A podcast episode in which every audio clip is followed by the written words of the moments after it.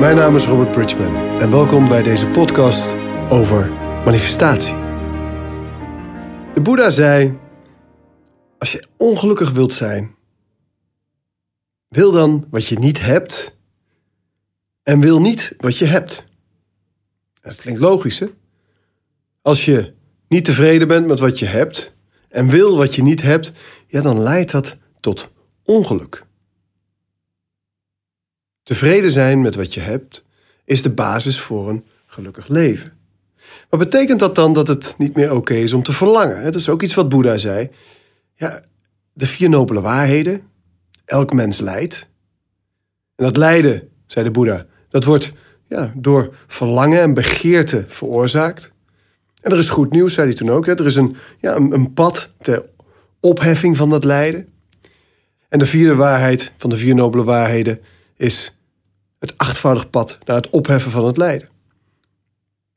Dus eigenlijk verlangen ja, is volgens de Boeddha een manier om in het lijden te blijven. Maar dat was in een tijd, 2500 jaar geleden, toen spiritualiteit en spirituele ontwikkeling ging over het transcenderen, verlicht raken. Om zo snel mogelijk uit het wiel van geboorte en wedergeboorte, het wiel van samsara te komen, om zo snel mogelijk ja, eruit te zijn, vrij te zijn, helemaal één te worden met alles wat is, één met de Boeddha-natuur. Maar tegenwoordig gaat spiritualiteit om iets anders. Het gaat om transformatie. Juist het omarmen van het leven hier op aarde. Meer zoals dat in de Hindoeïstische stromingen wordt belichaamd. En kijk maar naar de Bhagavad Gita. Daar gaat het niet om het ontsnappen aan karma, maar juist om het doorleven van karma. En ook als je kijkt in de authentieke Kabbalah, 6000 jaar oud, die zeggen, ja, verlangens zijn eigenlijk helemaal niet slecht. Een verlangen is een voertuig. Een voertuig wat je nodig hebt om je potentieel te vervullen. En er zit een verschil in of je een verlangen hebt vanuit ontevredenheid of een verlangen vanuit tevredenheid. Want als je een verlangen vanuit ontevredenheid hebt, dan leidt dat verlangen gegarandeerd tot ongeluk. Het is niet goed zoals het is en ik wil het anders. Ik ben niet blij met het huis waar ik in woon en het moet anders. Ik wil een nieuw huis. Ik ben niet blij met mijn auto, er moet een nieuwe auto komen. Of ik ben niet blij met mijn partner, er moet een nieuwe partner komen. Terwijl verlangen vanuit tevredenheid is iets heel anders. Hé, hey, mijn leven is helemaal goed. Ik, ik, ik woon fijn, ik rij in een prima auto, ik heb een superpartner, maar het kan altijd beter. En dat is oké. Dat is een andere manier van verlangen. En verlangen leidt tot vervulling. Abraham Hicks zei het als volgt: De sleutel tot bewuste manifestatie is tevreden zijn met wie je bent en wat je hebt. Terwijl je verlangt naar meer. Kijk verwachtingsvol naar de toekomst en geef geen ruimte aan gevoelens van ongeduld, van onwaardigheid en twijfel is interessant, hè? Dus wees tevreden met wat je hebt. Het is oké, het is goed zoals het is, terwijl je verlangt naar meer. Verlangens leiden tot vervulling, dus je zet de poort daarmee automatisch open. Kijk verwachtingsvol naar de toekomst. Dus vanuit het nu kijk je vol verwachting. Je verwacht allerlei goede dingen die naar je toe komen. En geef geen ruimte aan de verstorende gevoelens van ongeduld, eh, van onwaardigheid en twijfel. dus die, wat blijft het nou? Of ja, het is, zal mij wel niet lukken, of ik ben daar niet goed genoeg voor, of ik kan het niet. Of eh, ja, ik weet niet hoe het moet. Eh, lukt het wel? Moet ik, dat, moet ik dit wel willen? Kan ik niet beter? En zo verder. Ongeduld, onwaardigheid en twijfel.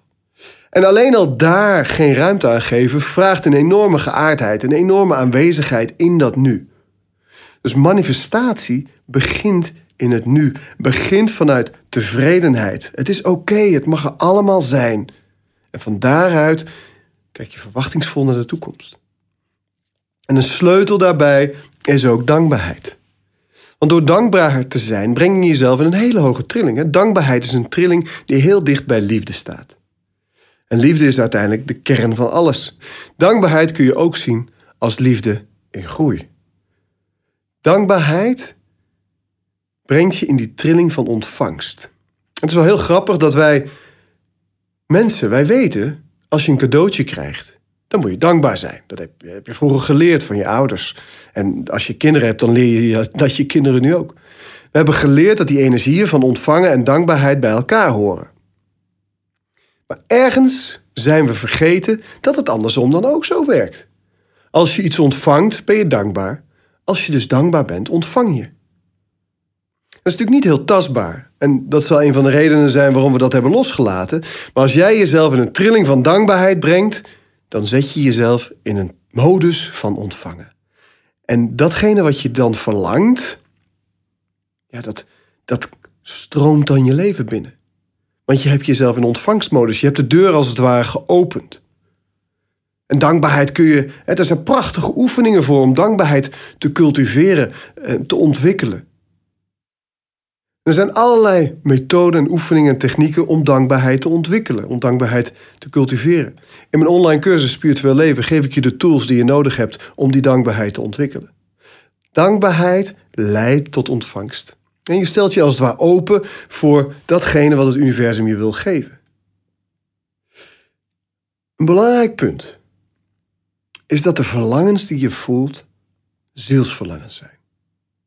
Dat je een onderscheid gaat maken tussen verlangens die je hebt vanuit een lager ego en verlangens die je hebt vanuit je hoger zelf en je ziel. Want er zit een heel groot verschil tussen. En verlangens vanuit een lage ego, dat zijn verlangens naar meer geld, verlangens naar meer materiaal, verlangens naar meer genot, meer plezier eh, en zo verder. Niets mis mee, hè? Niets mis mee.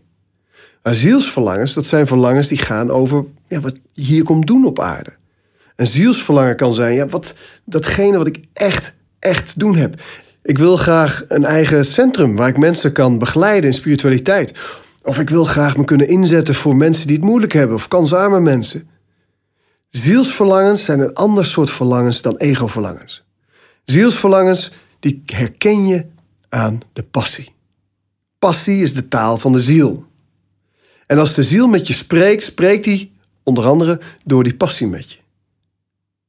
Dus als je, iets, als je iets verlangt omdat het handig is, of omdat het je status verhoogt, of omdat je een gevoel van veiligheid geeft, ehm, of omdat je denkt dat anderen je daardoor iets gaan geven of anders gaan waarderen, dan heb je het dus niet over die zielsverlangens.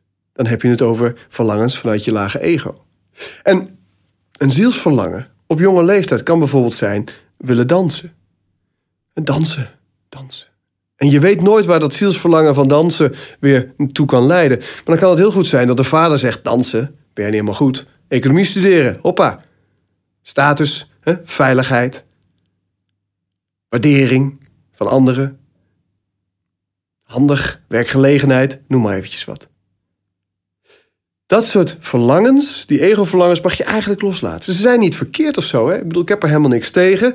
Uh, maar ze kunnen je wel op een dwaalspoor brengen van datgene wat je werkelijk hebt te doen hier op aarde. Ga op zoek naar je passie. Passie is de taal van de ziel. En om je passie te vinden, is het belangrijk dat je authentiek bent. Dus dat je jezelf opschoont, als het ware. dat je je persoonlijkheid onder handen neemt, je ego, dat je um, jezelf op fysiek, emotioneel, mentaal en spiritueel niveau ontdoet van blokkades, contact maakt met wie je in werkelijkheid bent en van daaruit gaat kijken, hey, wat is nou echt mijn passie? Wat wil ik nu eigenlijk echt? Wat kom ik hier eigenlijk doen? Wat zijn mijn verlangens, mijn zielsverlangens? Zielsverlangens gaan niet over meer geld, een grotere auto of hoe je woont. Ze gaan over je zielsmissie, over dat wat je te doen hebt hier op aarde. En als je die zielsverlangens ontdekt in jezelf, vervolgens koppelt aan dankbaarheid en vanuit het nu, waar alles helemaal oké is, verwachtingsvol naar de toekomst kijkt, ja, dan komen ze uit.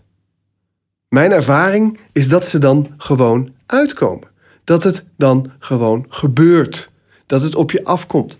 Dat het leven magisch wordt. Synchroniciteit. Dat er ineens mensen op je pad komen, ervaringen. Precies dat wat je op dat moment nodig hebt om te groeien, om te ontwikkelen, om die volgende stap te maken. Om het potentieel waar je mee geboren bent te ontwikkelen. Ja, die komen, die komen op je pad precies op het moment dat je ze nodig hebt. We gebruiken voor het manifesteren van zielsverlangens de drie V's. De eerste V staat natuurlijk voor verlangen. Een verlangen vanuit je ziel naar iets. iemand, situatie. Vervolgens vertrouw je erop, hè, als, je, als je dat verlangen bijvoorbeeld in een affirmatie zet of in een visualisatie en liefst dagelijks eventjes voor je ziet, hardop uitspreekt. Vervolgens vertrouw je erop dat het verlangen vervuld wordt. Want het is een universele wet. Verlangens leiden tot vervulling. En je verwacht ook dat het elk moment kan gebeuren, terwijl je helemaal oké bent in het hier en nu. Als je dat voor elkaar kunt krijgen, dan kun je in het nu leven, genieten van het leven zoals het is, en tegelijkertijd naar je toe laten komen wat voor jou goed is, wat voor jou oké is. En dan zul je merken dat het universum zich ontvouwt. En dat alles wat je nodig hebt er al is. En soms kunnen die manifestatieprocessen best wel heel complex zijn en best wel heel onzeker zijn. En je gaat natuurlijk allerlei processen door. Manifesteren van zielsverlangens, ja, dat begint op zielsniveau. Dus dat begint met passie en inspiratie. Maar vervolgens moet dat ook nog langs je mentale laag. Het moet een idee gaan worden, een visualisatie gaan worden. En vervolgens heb je er een bepaald gevoel bij. Om uiteindelijk het fysiek te kunnen maken. Maar stel je voor dat dat gevoel angst is. Of een gevoel van dat je eigenlijk niet goed genoeg bent. Of een gevoel van, jeetje, dat lukt me nooit. Met bijbehorende gedachten. Ja, dan maak je de kans dat je je zielsverlangen manifesteert natuurlijk alleen maar kleiner. Dus je wil die lagen continu ook monitoren en de ja, blokkerende gedachten, de blokkerende overtuigingen, de blokkerende emoties of trauma's of andere blokkades, die wil je opschonen bij jezelf. En dan zul je merken dat stukje bij beetje dat zielsverlangen zich manifesteert in jouw leven. Nou, en als je dat hele proces wilt ervaren, dat hele proces van opschoning tot en met ontdekken wie je in werkelijkheid bent, je passie vinden en die passie ook manifesteren in je werkelijkheid, dan heb ik iets voor je. Namelijk een online cursus Spiritueel Leven, bestaande uit 13 modules. 13 modules met elke keer een video, met elke keer een podcast en een mooi opgemaakt werkboek. Waar je dit hele proces in door kunt gaan, zodat jij erachter kunt komen wie je in essentie bent. Wat je zielsverlangens zijn en die kunt manifesteren. En alles wat je daarin tegenhoudt, leert oplossen.